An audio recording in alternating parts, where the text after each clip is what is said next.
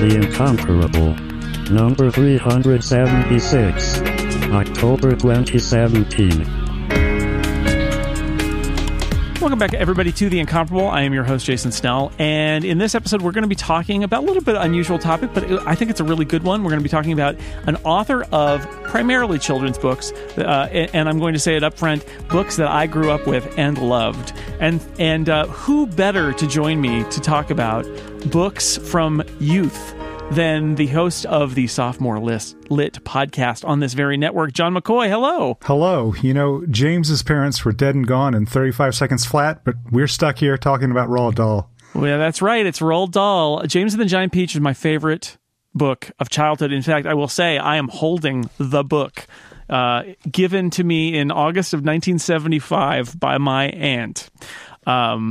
And I still have it, and it was my absolute favorite book as a child. And, of course, many other interesting books written by Roald Dahl that we're going to talk about. It's not just me and John, though. Monty Ashley is here. Hello. Hello, Jason. And Brian Hamilton is also here. Hi, I'm excited to be here on podcast and do a Skype with you. Wait, strike that, reverse it. I should have introduced you as Bump went Monty and Bump went Brian, but that's how they kill off the ants in James and the Giant Peach. Anyway... Thank you for not killing us off this early in the podcast. I was describing some of the things that I love about James and the Giant Peach to my kids, who I read that book to when they were younger, and they looked at me really funny when I said I actually delight and have delighted my entire life in the fact that the mean aunts of James Trotter are horribly killed in the beginning of James and the Giant Peach, but I love it. I love that they're squashed to death by the giant peach as it rolls out of their garden, just as I am truly horrified by the depiction of James's parents as being eaten by an angry rhino in the middle of the road. Because that image never left my head when I was a kid. You know, 35 seconds is actually kind of a long time if you're being killed by a rhino, I would imagine. I have to say the other thing that stuck with me, and it goes back to the drawing in the book too, that every time I'm on a high point that's near the ocean, I try to see if I can see that thin blue line at the horizon that represents the sea, because it's in James and the Giant Peach, that's how it's described, is he's on the top of the hill and he can just see to the seashore as the little blue line off on the horizon. What I'm saying is it made a huge impact on me. I did read... and on the ants. And oh boy, I have so many questions about James and the Giant Peach. This is not a James and the Giant Peach podcast. And by the way, for people who are thinking that we're going to talk about the movie, I don't think we are. And I will say, the movie of James and the Giant Peach is one of those examples, I think, rare in my life, where my childhood connection to the source material is so strong that I have a hard time watching an adaptation of it. Like, I was so excited to go see a James and the Giant Peach movie, and I didn't like it because it wasn't the movie that I made in my own brain when I was 6-7 years old. So I don't know what to say. It wasn't stop motion when I imagined it too. There's that. Now, your book is the one with the original Nancy Eckholm Burkett illustrations, right? Absolutely. Right. And those are so indelibly in my mind as well, that when you look at the newer editions that have Lane Smith or that have Quentin Blake, those are both great illustrators, but they just don't, you know, something imprints on your mind very early when you're a child and you read a book, and that becomes the ideal for you. And I think I have a very hard time looking at modern editions of James and the Giant Peach. Yeah, those illustrations are indelible to me. The depiction of Aunt Sponge and Aunt Spiker, James with his big kind of black holes for eyes, like he's this super just sad, forlorn kid. And then the thing that always gets me, one of my many questions about James and the Giant Peach, is the whole plot is set off by this weird bald guy with a pointy nose giving him a bag full of magic beans or something, and he's supposed crocodile tongues. He's supposed to drink them. And I love how little of a character that guy is. Like, in order to get this story going where it's supposed to be, what we need to do is kill off some parents, have some evil ants, get rid of the ants because we're done, and also have somebody with incredible magic stuff that he doesn't care about at all. And Roald Dahl is just so happy to bring on a guy with magic stuff, throw him at the hero, and then leave. Well, like the ants dying, it's something that you don't really think about much until you're, I guess, our age, and you think, wait a minute, this children's book killed off four characters in the first three pages, and he's taking what may or may not be drugs from an old man. Like, it's the most bizarre thing that you don't actually think about until you're much older. Not only are the ants killed off, but then later we're supposed to delight in the fact that the centipede is telling poetry and writing songs about their death. Uh-huh. We exult in their death. You know, we were supposed to luxuriate in their death. Well, they are really mean. I mean, they are, yes, they are cruel. But I've always wondered since I was a kid, was like, what would have happened to James if he had drunk the magic potion out of the paper bag instead of having spilled it and having it go into the peach and the bugs and all that? Does he become like a superhero or something? But don't ask, because that didn't happen. Instead, we got a giant peach and a bunch of giant bugs. It clearly has effects besides just making you giant, because it gave all the bugs, you know, the ability to speak English and clothes and certainly shoes. And be British. Extremely British. They were British already. Yes, that's true. But they were not. They were just British bugs. And then they're more like British people, except I don't know. It's magic, and that's great. But I did have that notion of like, what would have happened if James had taken the paper bag full of magic things. I don't know.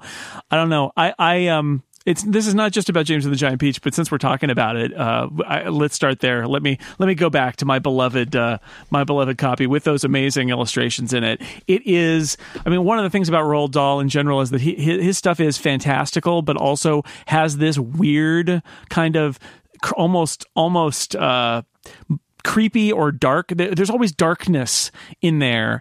And I think that's one of the notable things about him as a writer. And in James and the Giant Peach, not only are there the awful ants, that's a classic fairy tale kind of story. There's a kid with these terrible, it's the wicked stepmother essentially. Instead, it's two ants. But but there's stuff later on, like not only is there the horror, he has this horror of seeing insects blown up to human size, which makes sense. That would be terrifying until you meet them and find out that they're actually very nice, except for maybe one. And then there's and the thing that stuck with me even to adulthood is there's the scenes where they're floating, because they capture seagulls, right? Thousands of seagulls, and use them to float.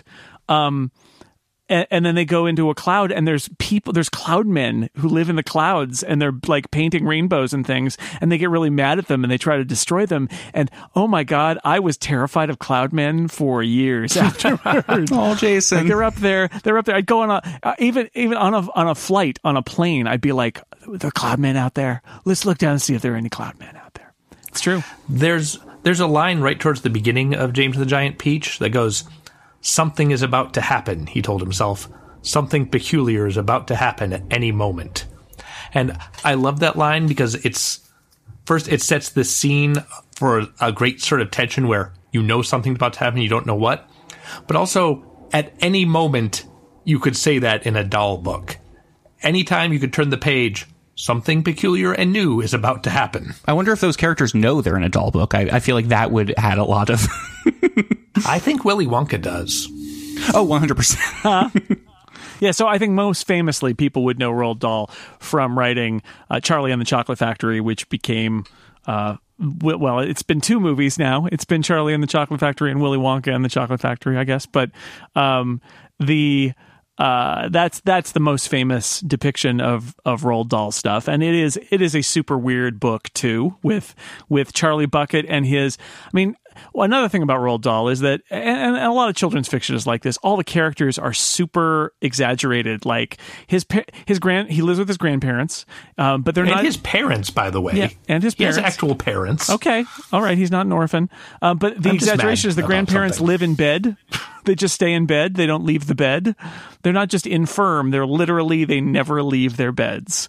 And that's how that story starts. It's super strange. And then all the people he meets at the chocolate factory, not just Willy Wonka and the Oompa Loompas, and we have to talk about them a little bit more, but all of the other kids who are there are these wild, you know, bright, exaggerated characters in the of character flaws, basically. I want to take issue with that. Okay. Mm-hmm. Roald Dahl just hates kids. Yeah, he does. All the characters in Willy Wonka and the Chocolate Factory keep saying how horrible and disgusting these children are. And, I mean, you've got a guy who owns a chocolate factory, who makes, it says here, invisible chocolate for eating in class. Where does he get off being mad at a kid for liking chocolate? In fact, we're told Charlie likes chocolate more than anything. He'd be Augustus Gloop if he had the money. Well, I'd like to address this a little bit here, because I think it's important to remember that Dahl's favorite author was Charles Dickens. And Charles Dickens, and you can really see it in the opening of Charlie and the Chocolate Factory. He wants to write about the poor innocent who's suffering, and he makes Charlie suffer more in this book than I think he makes any character. I've read all of Dahl's books, and this is like the longest book to get to the point. In a way, it's we get to see Charlie starve. Basically for about eight to 10 chapters. Mm-hmm. And it's only halfway through the book that they finally make it to the chocolate factory.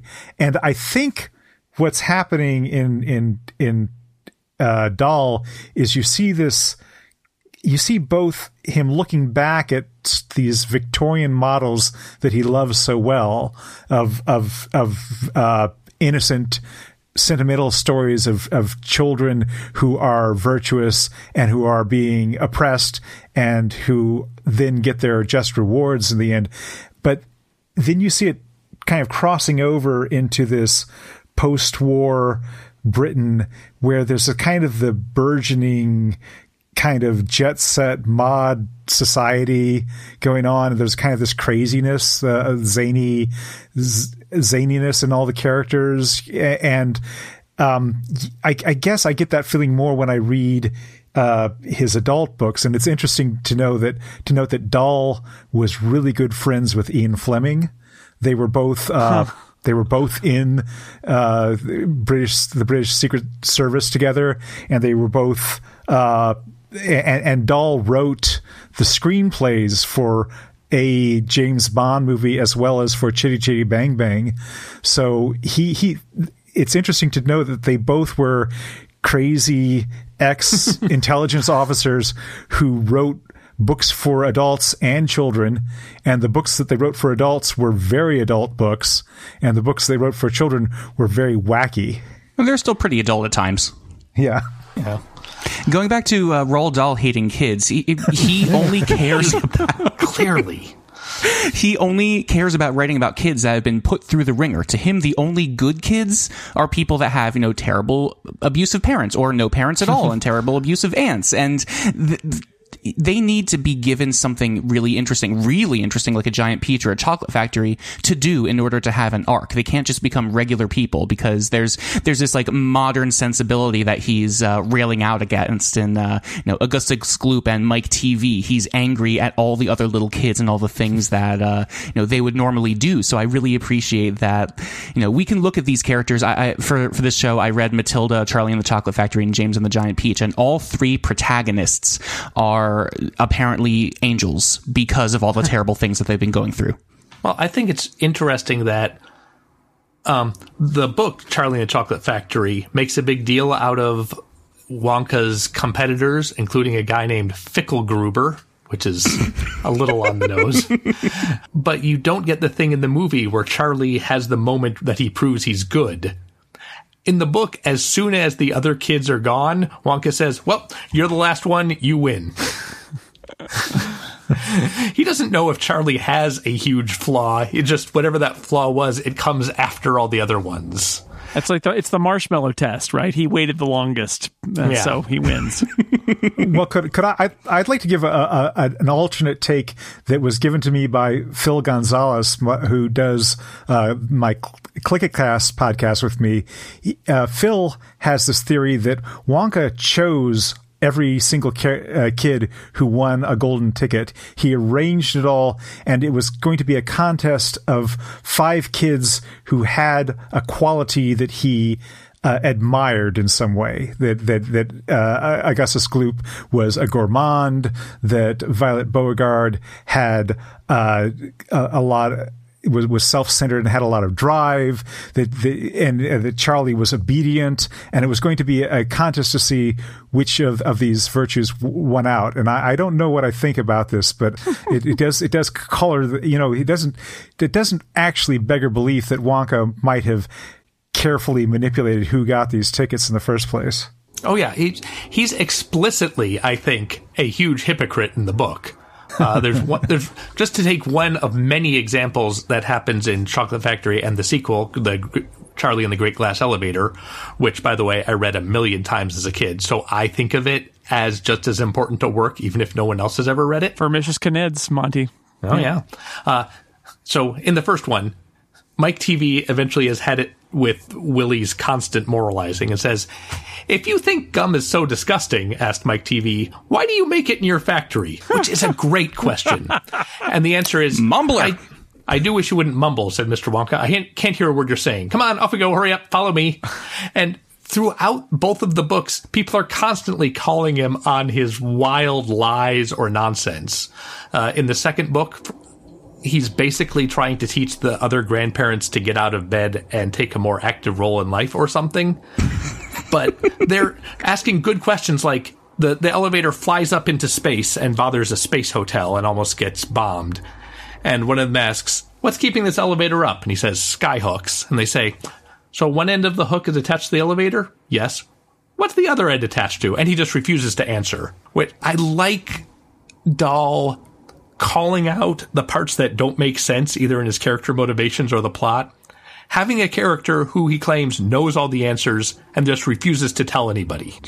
The process of making the problem foreground and also not explaining anything, I think, is very antagonistic to the reader, but in a way I really enjoy. I would argue that in terms of James and the Giant Peach, where there is none of that, but I would argue just as wacky things happen, that is just a fun quirk of Willy Wonka, that he gets to have, this wild character that gets to be the front runner of everything, that advances all the plots in both Chocolate Factory and Great Glass Elevator, and just kind of play around with them. Oh, we make gum. Wait, why? I thought you hate gum. Moving right along, like those kinds of moments don't need to be in an escapist child's book about a kid that winds up winning a chocolate factory. That's just there for us to laugh at.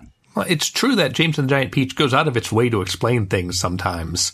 Like, he spends almost a page explaining why sharks couldn't really eat a huge giant peach from below, which I really enjoy, because there's no reason for that to be there at all. Well, that's the chatty narrator. That's the kind of the narrator that's a Victorian narrator who. But I think that does serve a purpose, because I think all of Dahl's books have this transgressive element to them. They pose ideas that are dangerous to kids. You mentioned in The Great Glass Elevator when Wonka is trying to get the grandparents out of bed, there was a line that shocked me as a kid where Willy Wonka is talking about how you have to give so much of the medicine that's going to turn them young again, and you have to give it all at one dose. And he says, "It's like taking an aspirin. You can't just take, when you have a bad headache, you can't just take 2, you have to take 4, and then you'll be better. And it's like, as a kid, I knew this was bad advice, but Dahl was there giving it to me as a grown up, as the writer of this book. And in the book, Danny the Champion of the World, which is my personal favorite Dahl, we are invited as readers to sympathize with people who are criminals, basically, and to take that on faith that sometimes the world is wrong. The rules of the world are wrong, and you have to make these decisions for yourself. You got to go out and drug some pheasants. I had thought I had not read Danny the Champion of the World, and then as I reread it for this podcast, I discovered to myself, not only had I read it, it is where I learned both the word poaching and what a pheasant was. So I absolutely did read it. And it's funny because it's not fantastical, right? I mean, not really. It is about a kid who he has a single parent, and they live in a gypsy caravan that is up on blocks, and they run a filling station, and the kid is learning to be a mechanic. But, you know, it's set in a real-ish kind of world, and they and it is the romantic life of people who sneak onto other people's property and steal their game. Good times. But I mean, that as a non-English person, I look at that and I think there's got to be a very strong class element that is harder to understand, especially as a kid in the United States, maybe than as people in England, about how there's a rich man who owns all the land, and then the relatively poor people go and steal his pheasants so that he can eat. Class is so weird and dull, though, because in that book, he really takes the gentry to task as this kind of idle group of upper class twits. But when you read Matilda, he is so on board with royalty. He loves the queen so much, and she's presented as just an obvious paragon of virtue. And I think that when you read one Dahl book, you get the sense that here we have this Tory who I mean, I know that Dahl, when Dahl was an intelligence officer, he reported directly to Winston Churchill. He must have been fairly conservative in his views, but yeah, in Danny the Champion of the World, he really hates those landholders. That's really. Yeah, I thought Danny was a sweet book. I think as a kid, I didn't appreciate it, which is why I didn't remember it. But as an adult, you know, I kept waiting for the spectacularly weird thing to happen. And it never really does. I mean, as weird as it gets is that Danny comes up with a better idea to poach pheasants than his dad has had. And they put it into account. And, you know, they put sleeping powder into raisins. And pheasants love raisins, I guess. Pheasants love raisins, and I read it in a book once. And the pheasants all fall out of the trees asleep, and then later they wake up, and wackiness ensues when they wake up. But that's literally like that's all that happens in that book. There is that. That was the other thing that struck me is so many of Dahl's books are so full of incident. Like James and the Giant Peach starts with the kid's parents die. He's taken to the mean aunt's house. A magic man comes and gives him a bag full of dried alligator tongues. A peach swells to unusual size and it's full of intelligent insects. They roll to the sea. They capture a bunch of seagulls. They go across the Atlantic Ocean. They're attacked by cloud men. They land in New York City. All of these things happen in James and the Giant Peach. Charlie and the Chocolate Factory the same way. What happens in Danny the Champion of the World? A kid and his dad catch some pheasants. Like, that's it. That's literally it. It's so shocking to me to be so devoid of wild incident. But you know what I get out of that book is Dahl put a lot of actual childhood instances in that book. Like, he and a friend were actually caned in a classroom, and that was a very formative event in his life. So I kind of assumed that all this was kind of based more or less on his real life. But then I grew up and I learned Dahl's father died when he was very young, and he was left with a mother to raise him. Danny the Champion of the World is a story about a son and a father who are alone in the world and who love each other more than anything else. And I just can't, not see that as some sort of amazing wish fulfillment on Dahl's part. Mm-hmm. I have such visceral memories of reading Danny the Champion of the World. For most books that I read when I was a kid, I remember what's in the book. But for that book, I know where I was in the living room when I was reading it. And I can remember conversations I had while reading it. I remember the swing set on which I finished Matilda for the first time. We should mention, too, that the BFG, which was made into a movie not too long ago, is, if you didn't know, based on a passage in Danny the Champion of the World, where the dad is famous for making up wild stories to his son. That's what his son says, is he's always got another story. And and Danny the Champion of the World is narrated by the son when he's obviously older, if not grown up. It's unclear what time period the narrator is living in, but it's later in his life, and he's recalling his dad. And one of the examples he gives is that his dad tells the story about the big friendly giant, and obviously that had enough of a catch that it got turned into an illustrated book, and then later into a couple of movie versions of it. So if you've heard of the BFG, that's another spin out from the kind of wild imagination. That's your fantasy element in Danny the Champion of the World, but it's just a story told by a dad to his son. It feels so autobiographical that I don't know how much of that is real and how much of that is not, but it feels so, there's so many things in Danny that feel like a real story about a real kid and his relationship with his dad, in a way that, as much as I love these other Dahl books, they don't feel real. You're right; they're all heightened. Sure. Danny does not feel particularly heightened. Well, what Danny has is, it has more characterization. I feel it really tries to get around the head inside the heads of Danny and his father. Now, the antagonists in that book is just as big an idiot and as awful as any other Dahl characters. And Dahl loves to create horrific characters just so he can finish them off in a satisfying way. He really does not care at all about sympathizing with these characters. He wants to make them as odious as he possibly can. He'll kill them off and then give you a 3-page song about how much he hates television.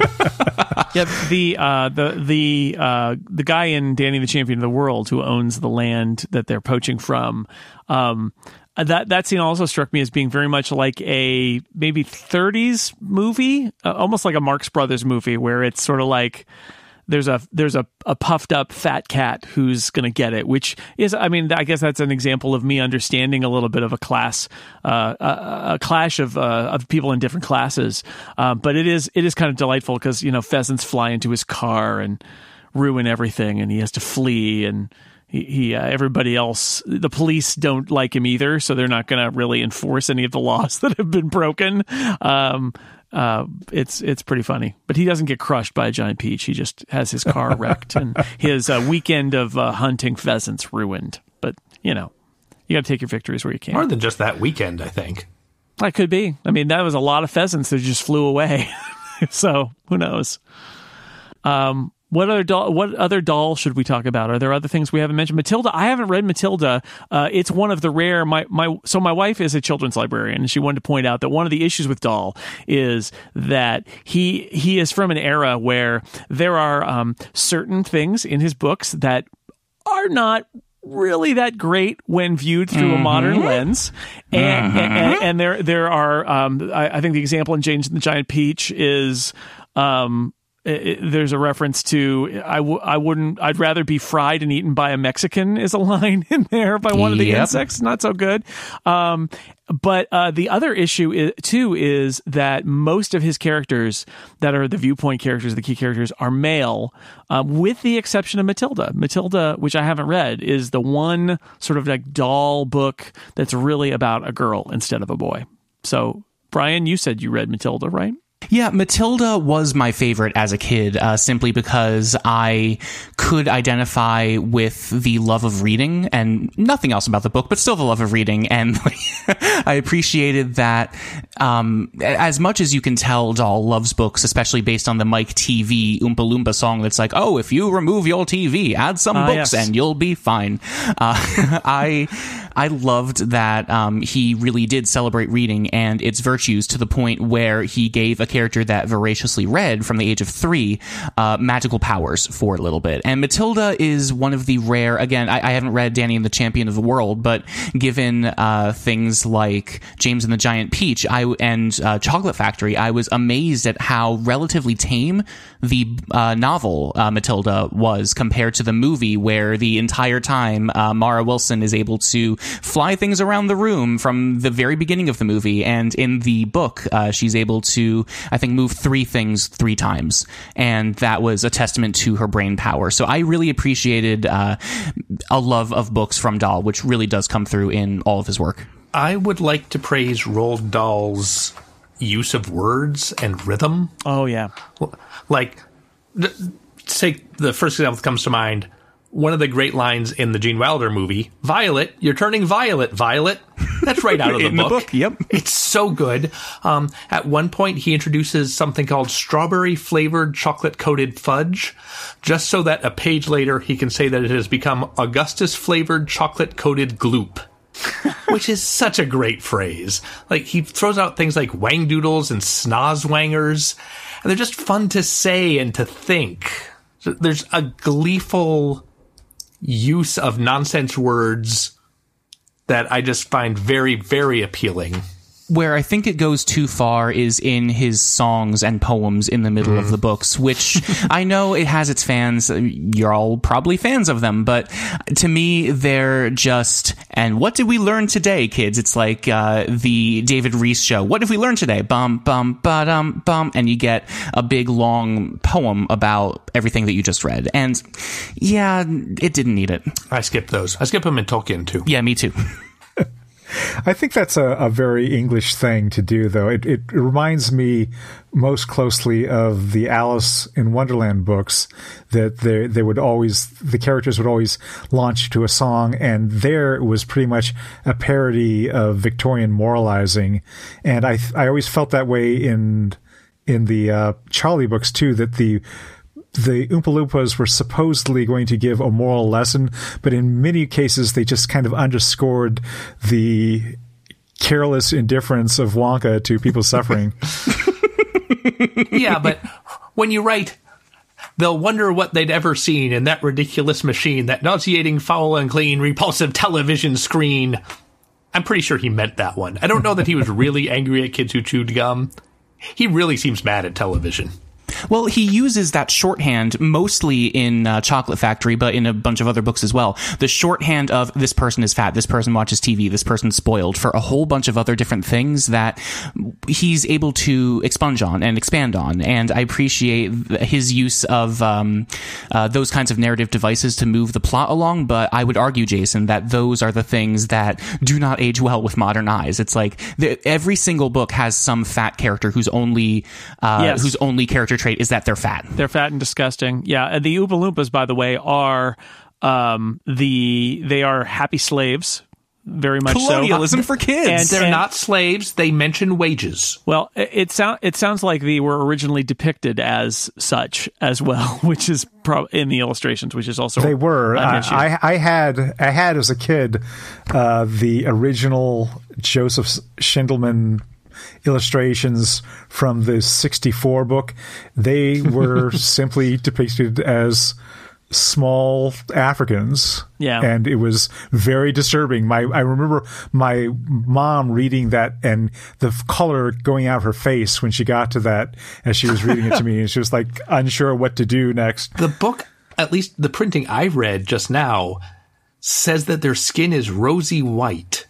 Right, they changed that. That's what I thought. That couldn't always have been. There was a changed edition of this. This is kind of like when if you get editions now of Doctor Doolittle, they've taken out all the really horrific things. But if you get your hands on a Doctor Doolittle from 1920, oh boy, you're in for a wild ride. There's also the story that went around relatively recently that Charlie was originally supposed to be black, but at his publisher's behest, he changed it for some reason. I think the crux of the story was, why should he be black? Just make him white. And Dahl said, okay. I think it was his agent. And yeah, the argument was basically like, people will just stumble over it and the story will be, why is he black? So let's just not make him black. Let's make him the default, which is a white boy. I do wonder if what would have happened, though, if he had depicted... I wonder if Dahl's inclination there was, well, we want Charlie to be this noble child who's from the worst possible life, and then he comes into this, and that if he had been depicted as a black boy from England, if that would have just made it like more horribly racist, I don't know, but there would have been something for them to edit out in later editions. But he was advised to just make him a white character, and so he did. And that's apparently the story. Nobody reached Charlie in the Great Glass Elevator, which is good because they have left in all of the racist Chinese stuff. The premier of China is named Chew on Dat, so that the president can say, chew on that, chew on dat. And he talks with a lot of much even, regret. That's hilarious. Please. That's not even a good joke. Come on. Well, here's a good joke. Well, here's a joke I still enjoy. It is very difficult to phone people in China, Mr. President, said the Postmaster General. The country is so full of wings and wongs. Every time you wing, you get the wong number. Oh, God. Oh, no. See? Yeah, Nailed it. No. Yeah, but nobody reads Bullseye. It. So they haven't needed to edit that and sanitize it and make it. No, this is one of the interesting things with any writer from, well, not any writer, but many writers from this era is that, he's...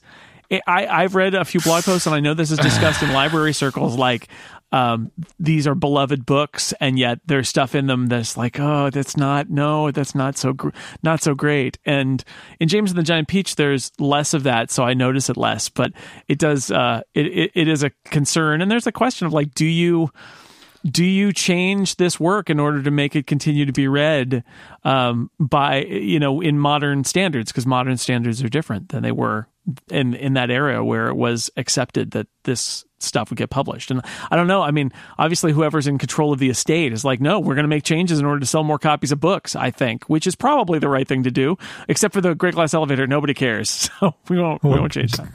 Dahl himself approved the changes for the Charlie and the Chocolate Factory, and rather quickly. I think that that was deemed unacceptable rather soon after the original edition was published. Dahl is a crazy character. The more you learn about him, he gave this really nasty interview once where he spouted just the most horrible anti-Semitic stuff. Right, but then later.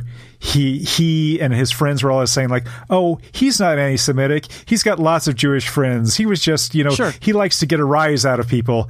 And Some of his best friends. Yeah. Mm-hmm. Exactly.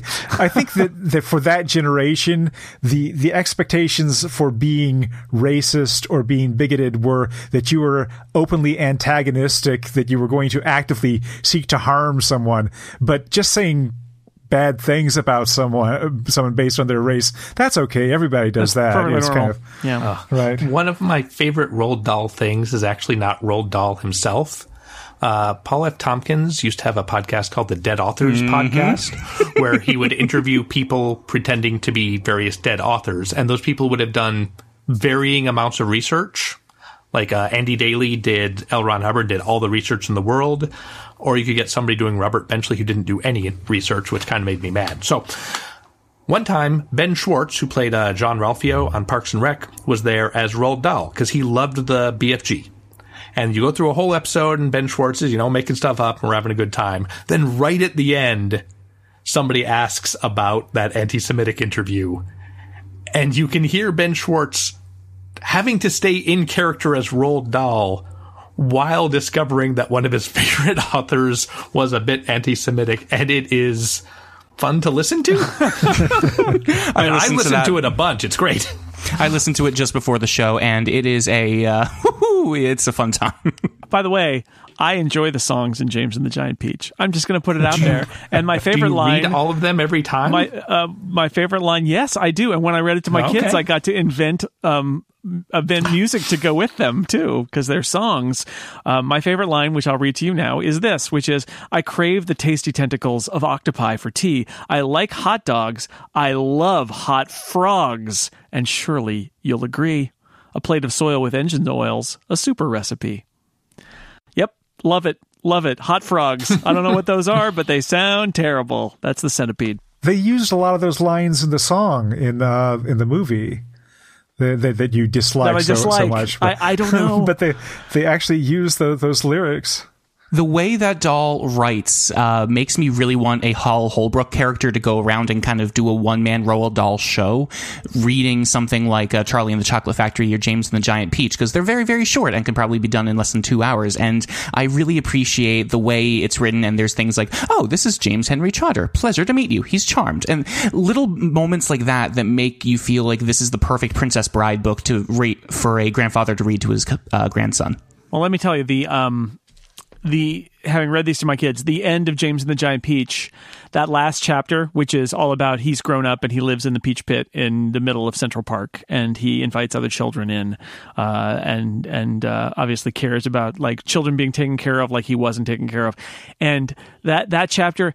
That was the hardest thing I maybe ever have done in my life, was trying to get through that chapter without being unable to speak due to the tears. Oh no, just so hard. He lives in the Peach Pit. It's so sweet. He lives in the Peach Pit in New York City, and the children come to see him, and now he's grown up and he takes care of the children, and he decided to write a book. And you know what? You just finished reading it. This Boom, is that book. Meta. Which I think he did again. He did that in the BFG. Yes, yeah, that's right. It's like, that's a good one. I'm gonna call that back again. What?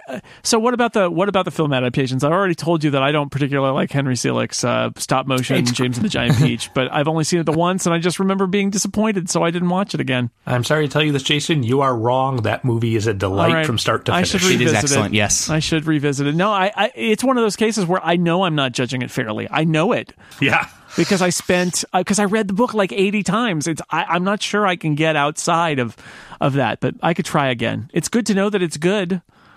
I'm glad. I think it's one of the Dahl adaptations that tries really hard to remain true to the feel of the book. There are inventions that they put in. There are additions they put in. They don't do the cloud men. I guess they figured that was too difficult or too strange or whatever. Well, the rhino terrified me when I first saw this movie. It's horrific. If there were cloud men in that movie, stop motion, they get all fuzzy. People would have fled the theaters because the cloud men are so scary. So I'm glad they saved people from the terrifying fear of clouds that I had. Is what I'm saying. But it retains an awful lot of the dialogue from the book, and it feels like a Dahl story. I think that. As much as people love the Gene Wilder Willy Wonka, that is a very different. That just feels very different than the book feels to me. It feels very much like a crazy 1970s film, and that's not a bad thing. I think that's one of the things we enjoy about it. And everyone who that film, lives and dies on Wilder's performance. It certainly does not live and die on Cheer Up Charlie. Yeah, but changing the title was on purpose and the right thing to do. This is a Willy Wonka movie, not a Charlie movie. The only other one that I thought was a good adaptation of Danny the Champion of the World that starred Jeremy Irons as the father, and his actual son played Danny. I think they ran that on the Disney Channel back in the 80s, and it's very hard to find, but it was a pretty good adaptation. I'm going to sing the praises of the Danny DeVito Matilda movie, because even though they change up the plot a whole bunch and make Matilda's mental powers a lot more extreme than in the book, I think all of the performances are pitch perfect, especially Trunchbull, especially Matilda, and especially her parents. So to me, all of these film adaptations, they were the first Dahl things I had seen. I saw Charlie and the Chocolate Factory, I saw Matilda, and I saw James and the Giant Peach all around the same time in my life. And I then later went back and read the books, and I said, oh yeah, no, these are kids' books. These are, you know, okay. And I appreciate that a lot of those, and the ones I love, especially the film adaptations that I love, can take the best parts of Dahl, the plots, the like story arc ideas, and the characters and the dialogue, of course, and turn them into something a lot more, I don't want to say modern, because that's not what I'm going for, because a lot of them are, you know, old fashioned, but they turn them into much more watchable movies than I would argue the books are enjoyable books. Not that I don't like them, but I think the movies are better movies than the books are books. I want to say something nice about the Johnny Depp Charlie and the Chocolate Factory. I was going to ask if anybody had anything. All right. I got one nice thing to say. I haven't seen it. It's not as good as the Gene Wilder one, obviously.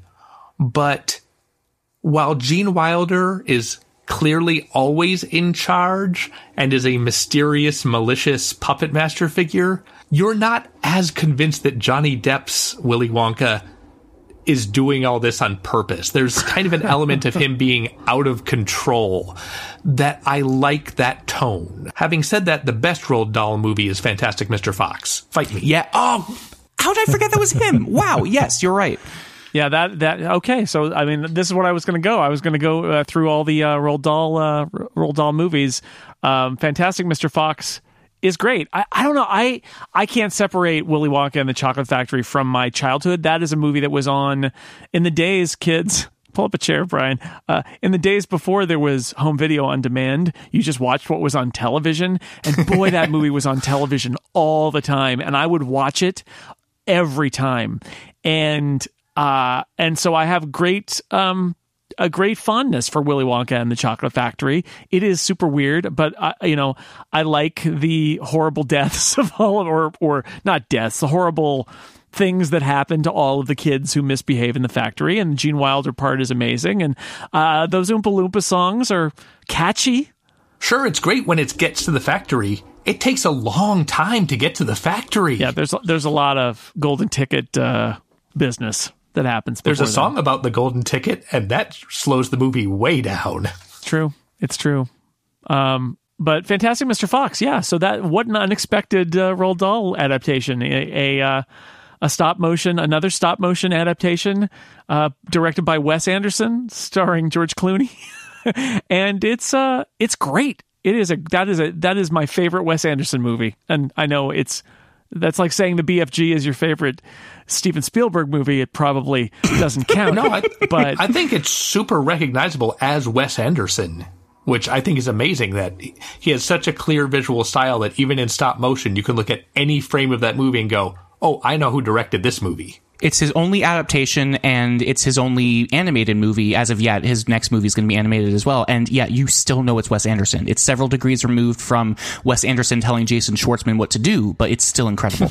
Well, I think of that film as an adaptation of Fantastic Mr. Fox the way I think of adaptation to being an adaptation of Rocket Thief, because Wes Anderson basically creates a whole second half to that movie that is his own invention that has nothing to do with the actual plot of the book. There's nothing wrong with that. The original Fantastic Mr. Fox is such a slight book. It's about the shortest thing that Dahl ever wrote, except for maybe the Twits. And it's fine, but it's, I when they made into a movie, I was thinking, like, how are they going to make this into a movie? This is like a 15-minute short. And the answer is the way they made that 15-minute short, and then they just kept on going. But you never see the seams. Like, it all feels as one piece.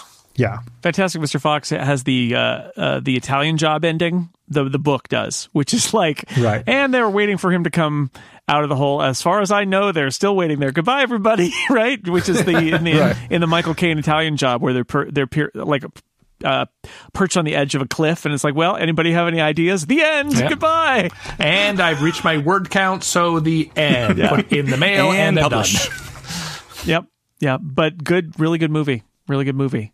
I think it's hard to imagine that Roald Dahl is not going to be remembered most for Charlie and the Chocolate Factory, though. That seems to be as much as I love James and the Giant Peach, and as much as some of the other books are really remarkable, that seems to be the one, because of the Gene Wilder movie maybe, but that seems to be the one that everybody's going to remember, and not the sequel, Charlie and the Great Glass Elevator, which has a space hotel and weird aliens and stuff. And although I didn't love that book, I read it several times because, and I think it helped kindle my fascination with sort of science fictional elements. I was really excited that the sequel to Charlie and the Chocolate Factory was in space, because how is that possible? But that, I mean, that's Roald Dahl, man. He had a really strange imagination and would go to weird places with his books, for sure.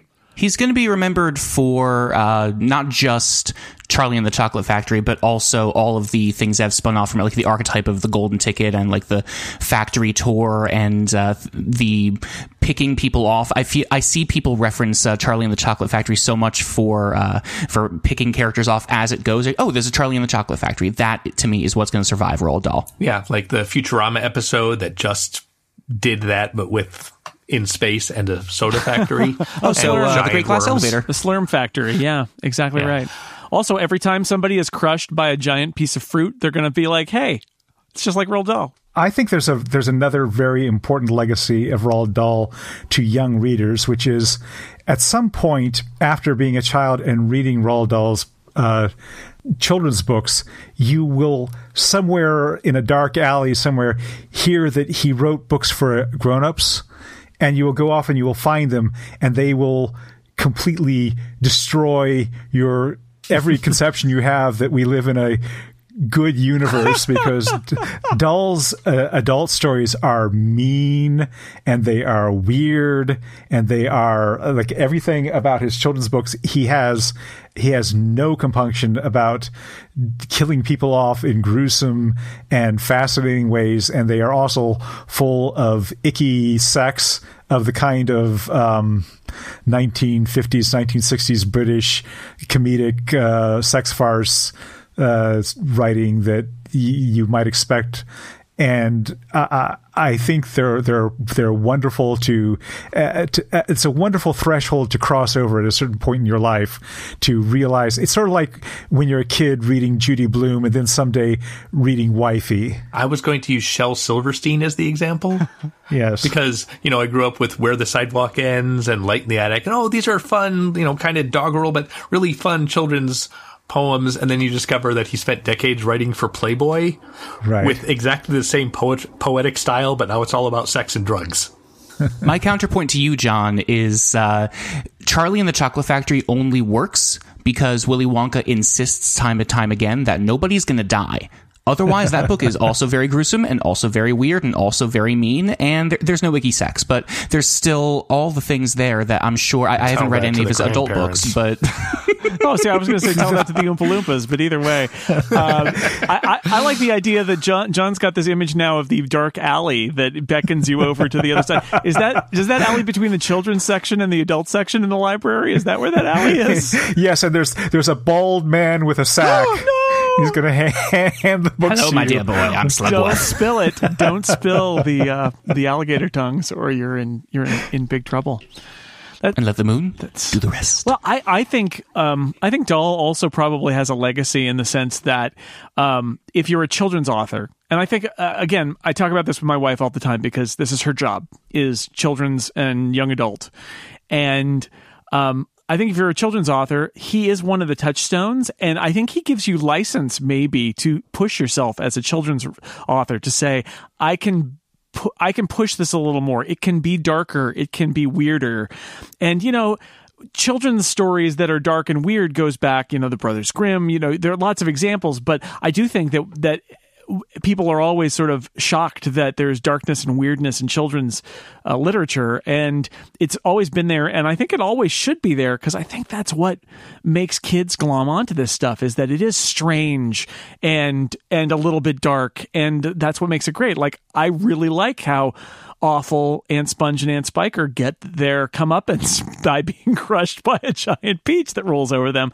And I think maybe Dahl's work is something that that modern writers of children's literature do keep in mind as a, you know, he could do it, so can I kind of thing. I'd like to think. There's a moment right towards the end of Chocolate Factory, right before the TV room, where they get in the elevator and it flies sideways. And you see that underneath the Chocolate Factory, There's volcanoes and lakes and villages and basically an entire D&D dungeon that they just zoom past. And one of the things that I think I like the most about Chocolate Factory is that it's full of things that they just refuse to expand on. Like all of those signs that are clearly dumb jokes that I think Willy Wonka just put up there the day before the tour started, refusing to say, like, how does that village survive? Doesn't matter. Zoom. We're done. I don't have to explain any of this. Ooh, Loompa Land. Where's that? No one cares. Ha ha ha. It's nowhere now. The Snozwangers took it over. Ooh. We make reference all the time to the fact that the button that is used on the elevator is up and out, which is just such a great moment of taking something mundane, which is an elevator, and saying, no, this one doesn't just go to the top. It goes up and out into the air. It's like, what? All the time. Up and out. And then he insists on making another hole in the roof to get back in. He never explains that either. It's really... two is better than one. It's really inefficient. So before we go, I wanted to ask, if we were to recommend that somebody... read to their children or have their children read a Roald Dahl book or two, what would the recommendations be today? Knowing what we know, having experienced what we experienced, do you have a particular book or books that you would say, this is the one you should have your you should read this, or your kids should read this? John, what do you think? Well, if they're very young, I would say Fantastic Mr. Fox, because it's short and it introduces you to the kind of sensibility that Dahl has.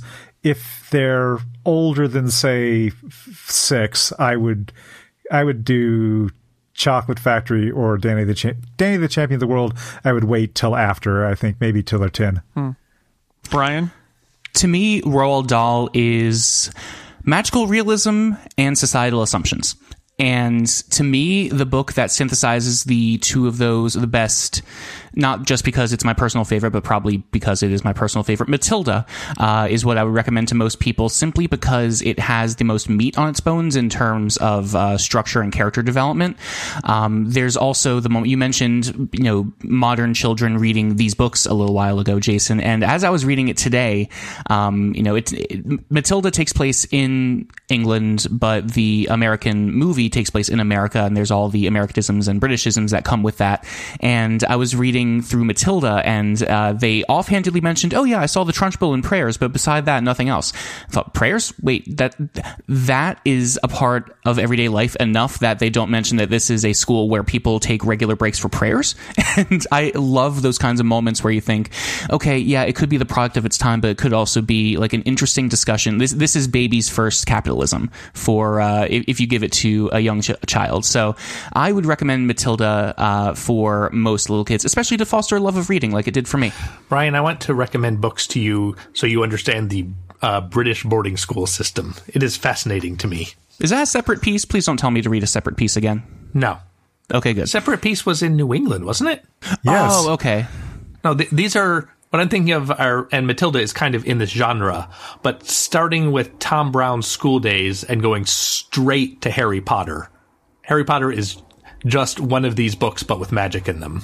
And yeah, all they do is study Latin, go to prayers, and play rugby. Sounds pretty good. That is the entire boarding school experience, as far as I can tell. Excellent. Roald Dahl, I'm not going to recommend a thing for children.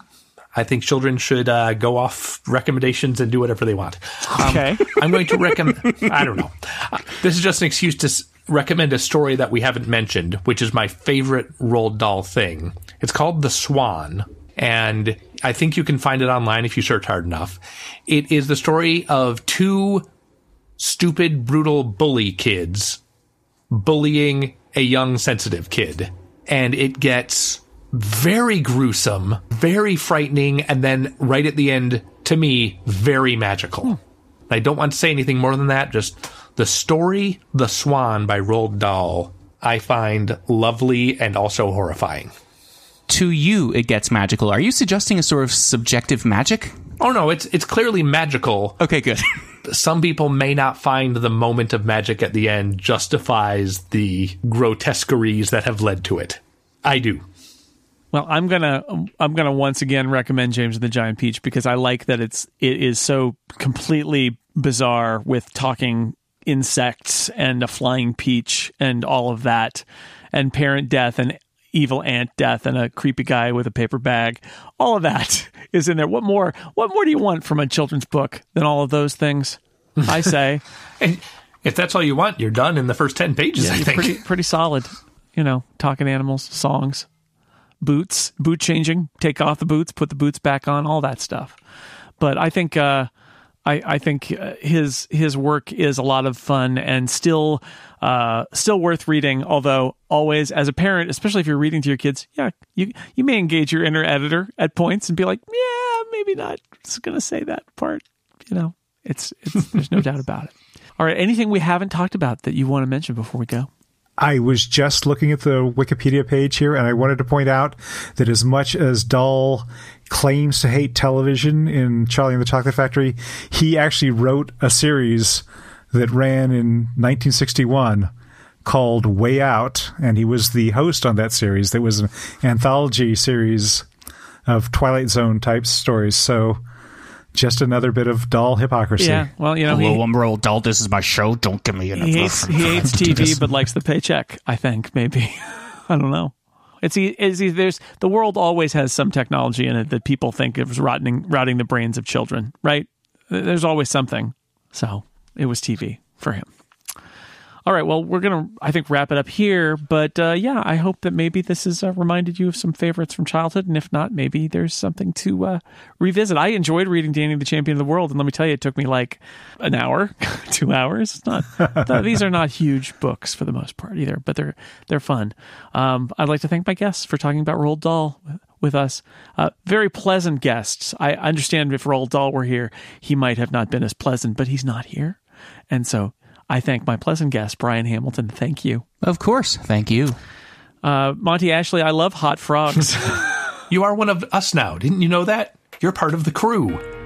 And John McCoy, thank you very much. Well, I hope you find your peach pit somewhere. No! It's in Beverly Hills, isn't it? And thanks to everybody out there for listening. Check the back of your podcast to see if you got the golden ticket. We'll see you next time.